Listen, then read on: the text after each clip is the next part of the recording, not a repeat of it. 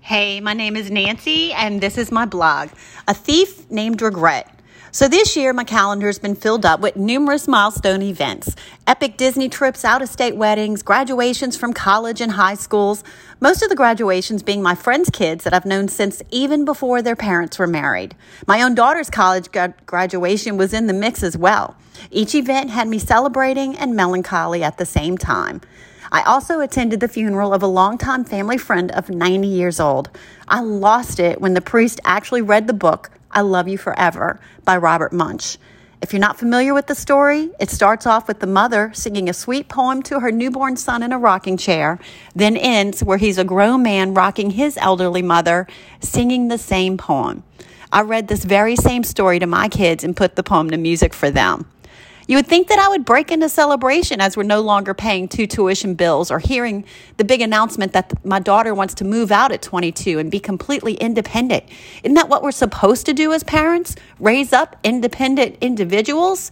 Even though I know I'll miss her terribly, she's going to good places with spiritual growth as a priority, decision-making skills intact, as well as solid friendships to encourage her.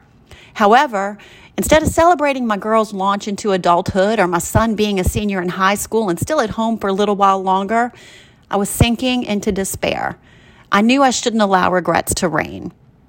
I agonized over how I should have done more to fill every gap. I should have prayed more, taught more about scripture, instructed more concerning finances. I convinced myself I should have stopped to listen more, been present more, instead of consumed with my to-do lists and empathized more. Condemning inner voices whisper to us that we should have spent more time with our spouse or children, been a better wife, mom, daughter, friend, taken a job to contribute to the family income, or stayed home with the kids while they were still small. Moms just can't win. Accepted the promotion, turned down the offer, said no to temptation. The list of our inner voices is endless. We tell ourselves we could have tried harder, been more discerning, tuned into another's needs, kept our cool, stayed calm, not fought back, learned better ways to handle a difficult situation, stayed away, kept our mouth shut, saved up instead of going into debt, or prayed more.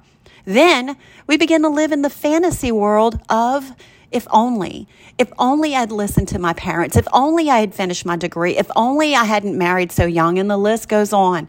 This is a waste of effort, time, and energy because we can't go back and change those things. Well, because of the cross, we don't have to minimize our regret or deny our regret. We bring all our regrets to the foot of the cross.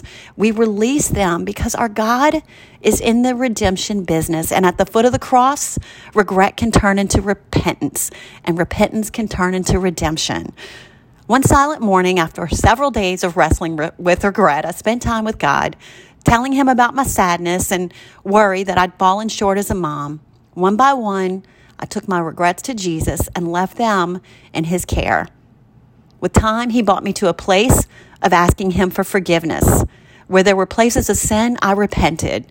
Turning away from those sins was a step that left me feeling washed clean. With others, he showed me how my imperfect parenting had still been enough.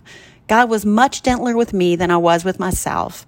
For each regret, he promised that his work would succeed where mine had failed and that he would complete what I had left unfinished.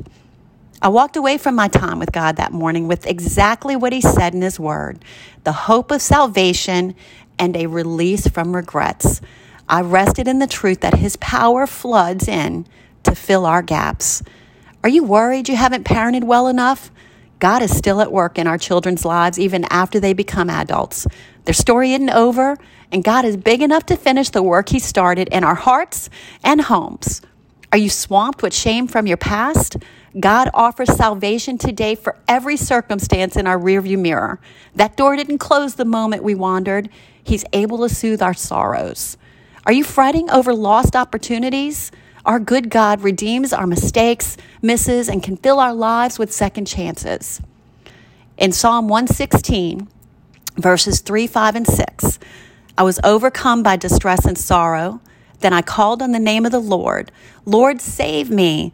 The Lord is gracious and righteous. The Lord protects the unwary. When I was brought low, he saved me.